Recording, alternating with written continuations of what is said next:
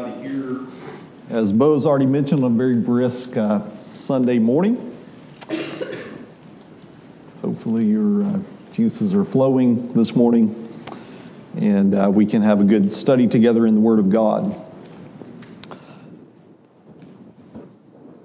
According to uh, dictionary.com, the word discouraged means to deprive of courage, hope, or confidence to dishearten or to dispirit. While the word discourage is only used a handful of times in Scripture, there are lots of other words, lots of other phrases that are used in Scripture, I think, that really capture this concept of discouragement. Uh, phrases like distressed and dispirited, as is said to us in the Gospel of Matthew in Matthew chapter 9 at verse 36, at the very end of that chapter, is uh, Jesus has looked at the crowds that have gathered around him, and he looks at them as being people like sheep without a shepherd, people that are distressed and dispirited. Uh, that concept of discouragement is found in phrases like lose heart, such as in 2 Corinthians chapter 4 and verse 16, as the Apostle Paul has been talking for quite a bit uh, at length in that chapter about all of the things that he had to experience for being a, a Christian, for being a, an apostle and a preacher of the gospel of Christ, as uh, he lists some of the things, the ways in which he suffered there in that chapter. And he says there that even though that is the case for his life, and that's the case for our lives as Christians, that we're going to suffer for the cause of Christ, that we do not lose heart that even though our outer man is decaying, that our inner man is being renewed day by day. And that concept of discouragement is seen in passages like 1 Thessalonians chapter 5 and verse 14, where the apostle Paul is telling us how we need to interact with one another in the body of Christ, that we need to encourage, he says, those who are faint hearted. And again, all of those kinds of words and phrases really, I think, ought to put a picture in our mind of discouragement. Although it certainly is true that the life of a Christian, one who is following Jesus Christ, is filled with just numerous blessings. Uh, we could spend hours today thinking about all the blessings that we have available to us in Jesus Christ. And the life of a Christian is filled with just a lot of benefits that people who aren't Christians don't have. But it's also true that being a Christian doesn't mean that we escape discouragement. We're going to deal with discouragement as children of God. And so, what I want us to do today in this session and in our worship period in a few hours is to look into the Word of God to see what God says to us about how we can defeat discouragement when it comes our way. So, I've got five points, but again, we're not going to cover all five of those in this session uh, at this hour. But I want us to look at two things, two tools, if you will, that God gives us in His Word that we can use to defeat discouragement. And then, Lord willing, at the 1040 hour, we'll look at three more of those so, as we think about defeating discouragement, I want us to look at this as a biblical how to guide. How do you do that in your life? How do, uh, how do we do that in our lives? And the first thing I would say to you, and I think it's very important, is that we realize that discouragement is something that comes to all of us who follow Christ. As we read in passages like Ephesians chapter 6, beginning at verse 10, as the Apostle Paul is describing for us the armor of God that we are to put on, the whole armor of God, so that we can stand against the wiles or the schemes, the tools of the devil. I would suggest to you, first of all, this morning that discouragement is a tool of the devil. It is one of many tools that he has at his disposal, and he uses it against those of us who are Christians all the time.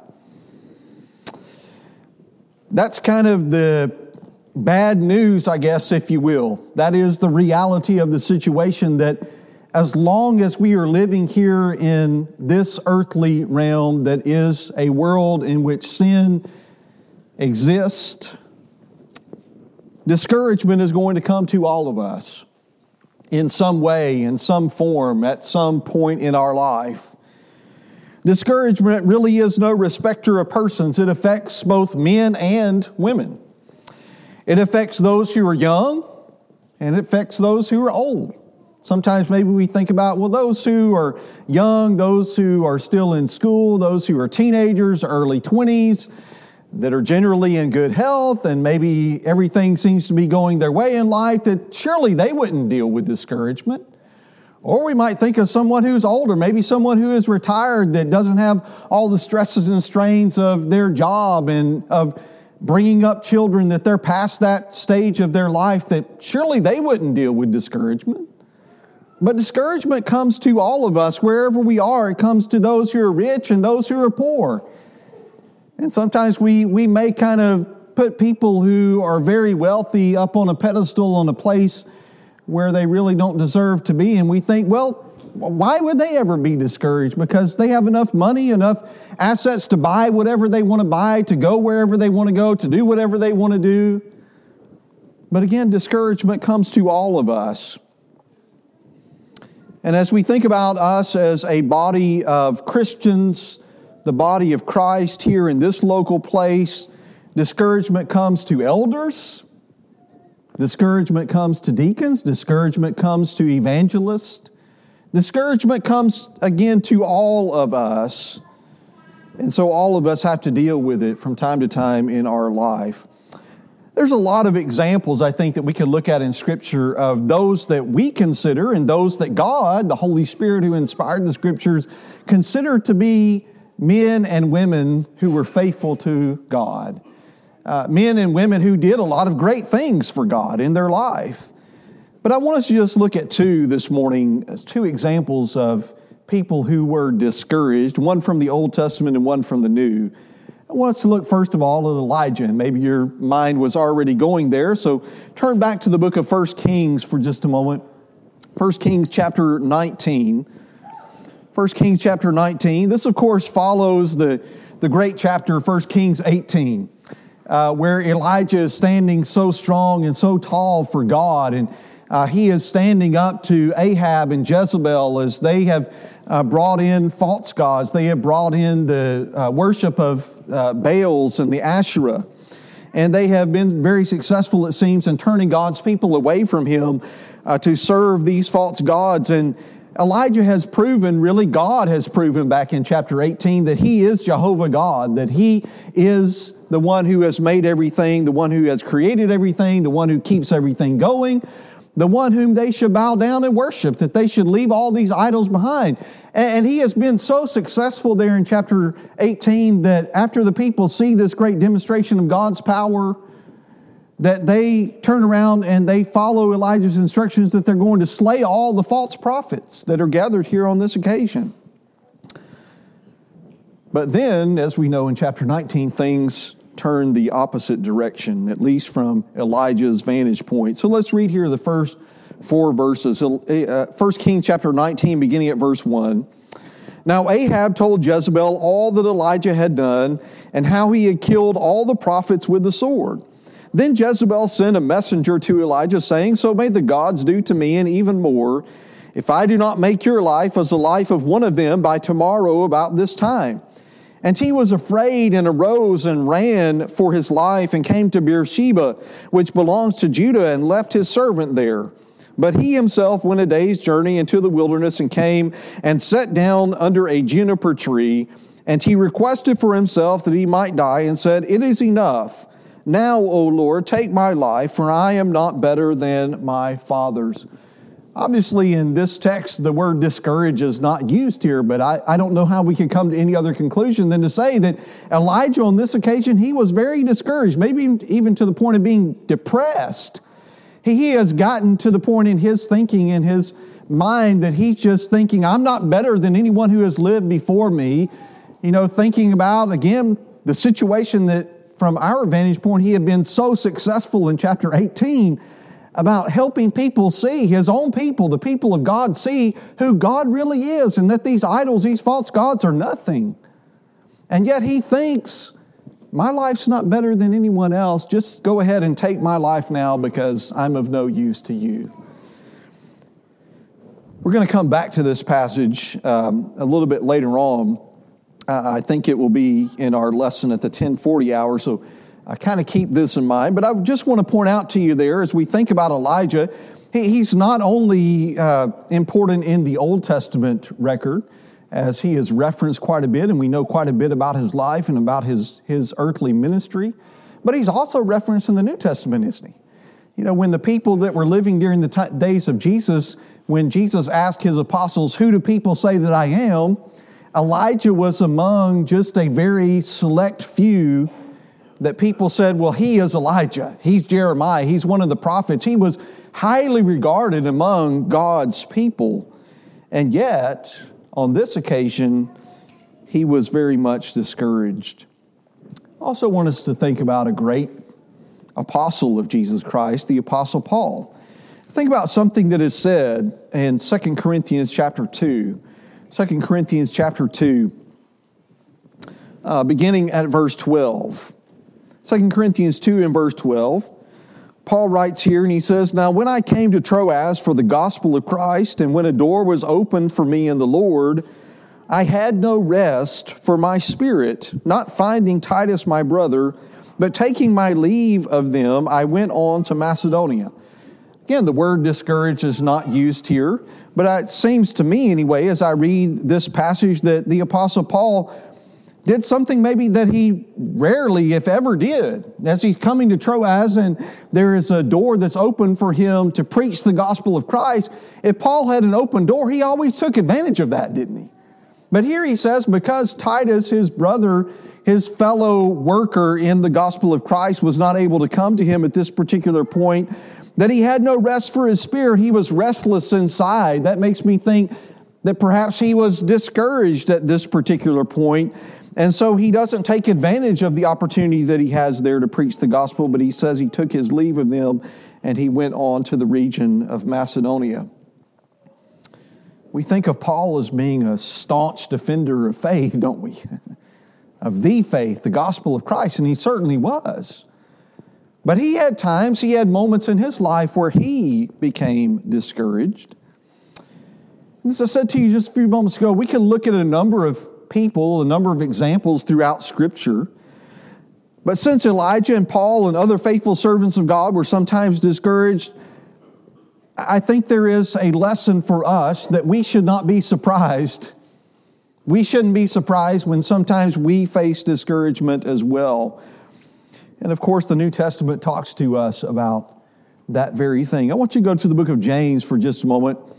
As you might remember, James is writing to Christians of his time that uh, were suffering for following Jesus Christ. They were in, enduring all kinds of trials and persecutions.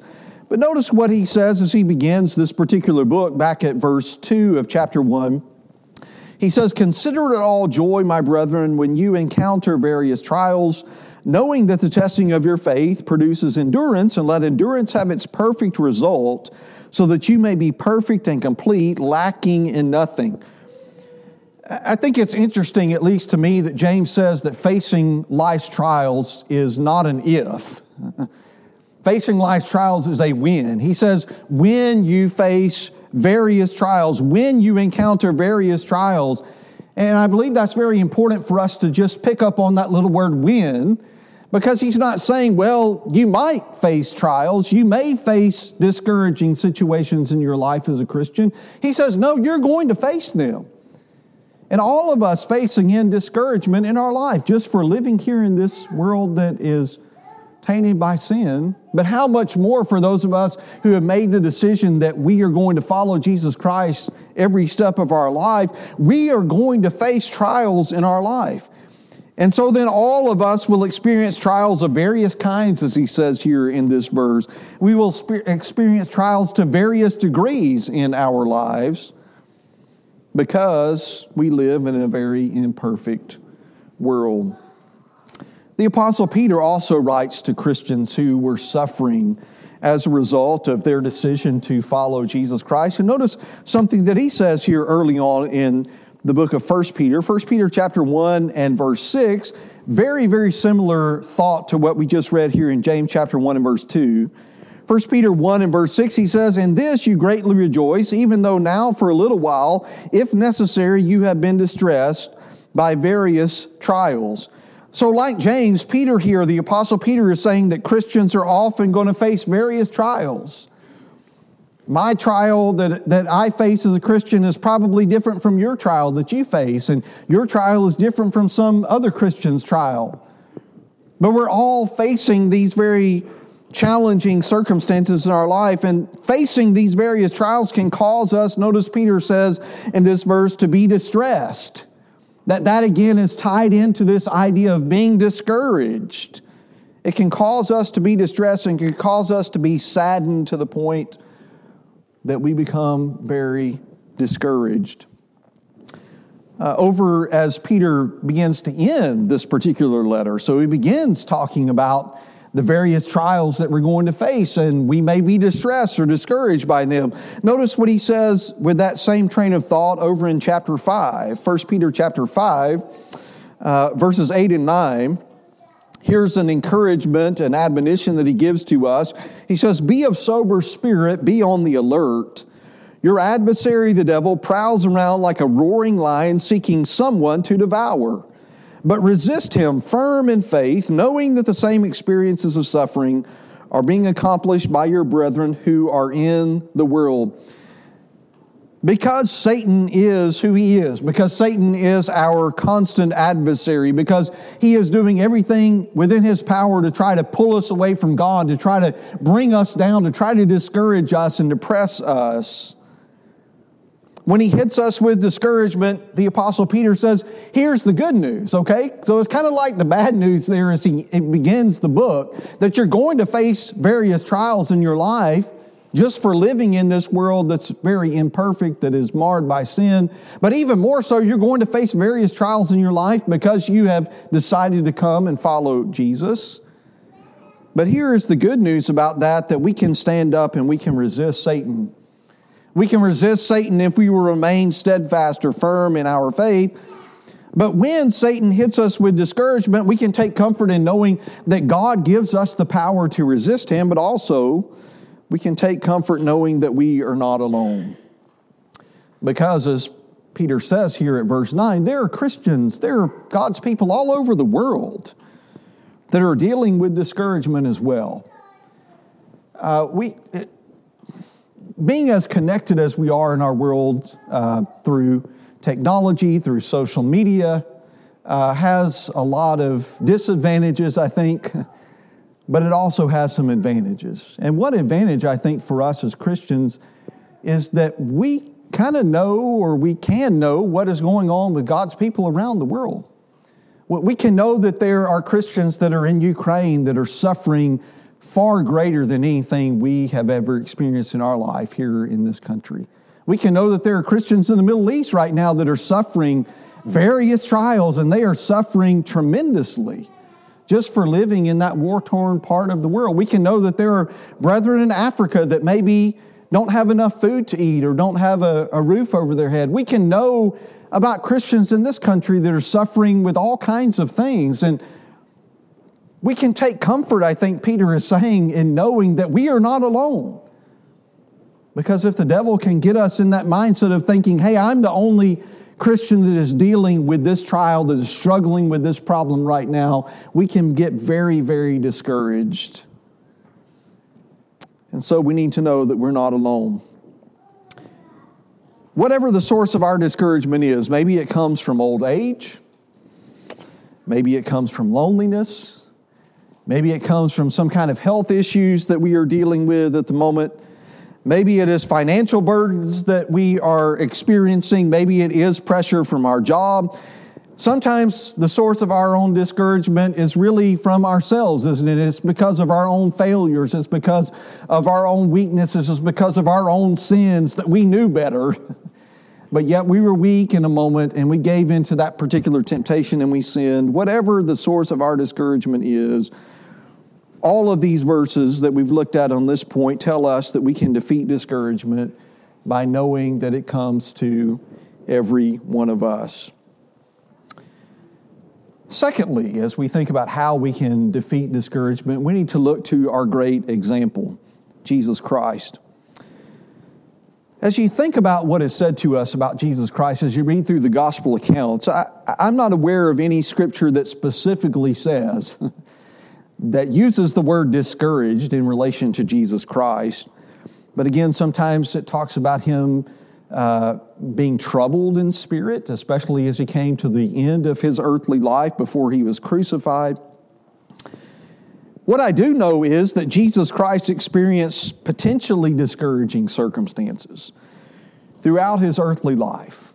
He, he got into some situations that could have caused him to be greatly discouraged. So I want us to think about just several of those and, and to think about uh, what if we found ourselves in a situation like this. Go to the Gospel of Mark, first of all, in Mark chapter 6.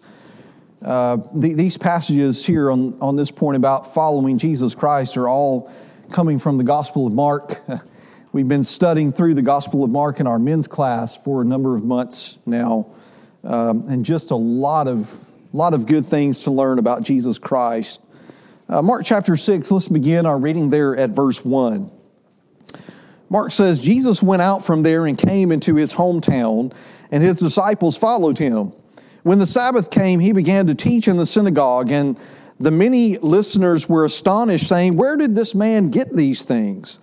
And what is this wisdom given to him, and such miracles as these performed by his hands? Is this not the carpenter, the son of Mary, and brother of James and Joseph, and Judas and Simon? Are not his sisters here with us? And they took offense at him. Jesus said to them, A prophet is not without honor except in his hometown and among his own relatives and in his own household. And he could do no miracle there except that he had laid his hands on a few sick people and healed them. And he wondered at their unbelief, and he was going around the villages teaching them. So here Jesus has made, made it back to his uh, hometown. Just to think about if you could put yourself in Jesus' shoes at this particular point. Uh, those of us who haven't lived in our hometown for a number of years, uh, if you have pleasant memories, if you have had a pleasant experience growing up, it probably does something to you mentally, doesn't it? Maybe even at this particular time of year, as you may be going back home, you know, to see your parents or to see relatives or friends that you don't get to see for a long time. It just fills our hearts, it fills our minds with uh, nostalgia, with pleasant memories of our growing up days. But here Jesus has come back home, and to think about as he comes home, to think about the reception or really the non reception that he gets here, how discouraging it would be, at least potentially, to have your hometown reject you. You know, to have people that you have known for all of your life say, I don't really believe that you are the Christ. They, they don't have belief in his words, they don't have belief in the works that he is doing. And this is exactly what Jesus experienced on this occasion. He, he had gone lots of other places where, sure, he had experienced rejection, but he'd also experienced a lot of people who came to faith in him as the Christ. But to come back to those who should have known him best and even his own family, how discouraging that would be to any of us. As we continue quite a bit later in the Gospel of Mark, over in chapter 14, as Jesus is now down to the last few hours before his crucifixion, and he is here with his disciples in the Garden of Gethsemane. Uh, let's read here Mark chapter 14, beginning at verse 32. Mark 14 and verse 32. Mark says that they came to a place named Gethsemane, and he said to his disciples, Sit here until I have prayed. And he took with him Peter and James and John and began to be very distressed and troubled. And he said to them, My soul is deeply grieved to the point of death. Remain here and keep watch. And he went a little beyond them and fell to the ground and began to pray that if it were possible, the hour might pass him by. And he was saying, Abba, Father, all things are possible for you. Remove this cup from me, yet not what I will, but what you will. And he came and found them sleeping and said to Peter, Simon, are you asleep? Could you not keep watch with me for one hour? Keep watching and praying that you may not come into temptation. The spirit is willing, but the flesh is weak. Again, he went away and prayed, saying the same words. And again, he came and found them sleeping, for their eyes were very heavy, and they did not know what to answer him. And he came the third time and said to them, Are you still sleeping and resting? It is enough. The hour has come. Behold, the Son of Man is being betrayed into the hands of sinners. Get up, let us be going. Behold, the one who betrays me is at hand. Well, Jesus has spent some three plus years with all of his apostles. And his closest ones, as he has gone a little bit further into the Garden of Gethsemane, as he has taken these three, Peter, James, and John, with him, and then he leaves them in a spot and he goes even further to pray to his Father. Think about how discouraging it would be to see three of your closest friends sleeping in your greatest hour of need when he was needing them really to encourage him. And yet, that is exactly what Jesus experienced. As we continue reading here in the next section, verse 43 down through uh, verse 50. Mark goes on to say, immediately while he was still speaking, Judas, one of the twelve, came up accompanied by a crowd with swords and clubs, who were from the chief priests and the scribes and the elders. Now he who was betraying him had given them a signal, saying, Whomever I kiss, he is the one. Seize him and lead him away under guard. After coming, Judas immediately went to him, saying, Rabbi, and kissed him. And they laid hands on him and seized him. But one of those who stood by drew his sword and struck the slave of the high priest and cut off his ear. And Jesus said to them, Have you come out with swords and clubs to arrest me as you would against a robber? Every day I was with you in the temple teaching, and you did not seize me, but this has taken place to fulfill the scriptures. And they all left him and fled. We, we remember, of course, as we've just read here about Judas, we remember about the Apostle Peter, how Judas betrayed Jesus. He identified for the uh, religious leaders, for the guards, who Jesus was. And then Peter later on, even though Peter had just staunchly st- stood up to Jesus previous to what we're reading here in Mark 14, and he had said, I'll never deny you. You know, I, I will go to the death for you. And Peter, as we just read here, that Mark doesn't, of course, uh, identify him as the one here at verse 47 who took his sword and cut off the ear of the high priest slave, but that was the Apostle Peter. I think he was probably thinking, this is the way I'm going to solve the problem here. And he's thinking in a totally different way than the way that Jesus Christ is thinking. But how discouraging it would have been to just have been betrayed by one that you, Jesus, had handpicked to be your apostle. He had handpicked Judas to be among the 12 that would take the good news of salvation in Jesus Christ to the rest of the world. And yet he has betrayed him for 30 pieces of silver. And if, as if that weren't discouraging enough, after Judas has betrayed him, Jesus turns around to see all of his apostles flee.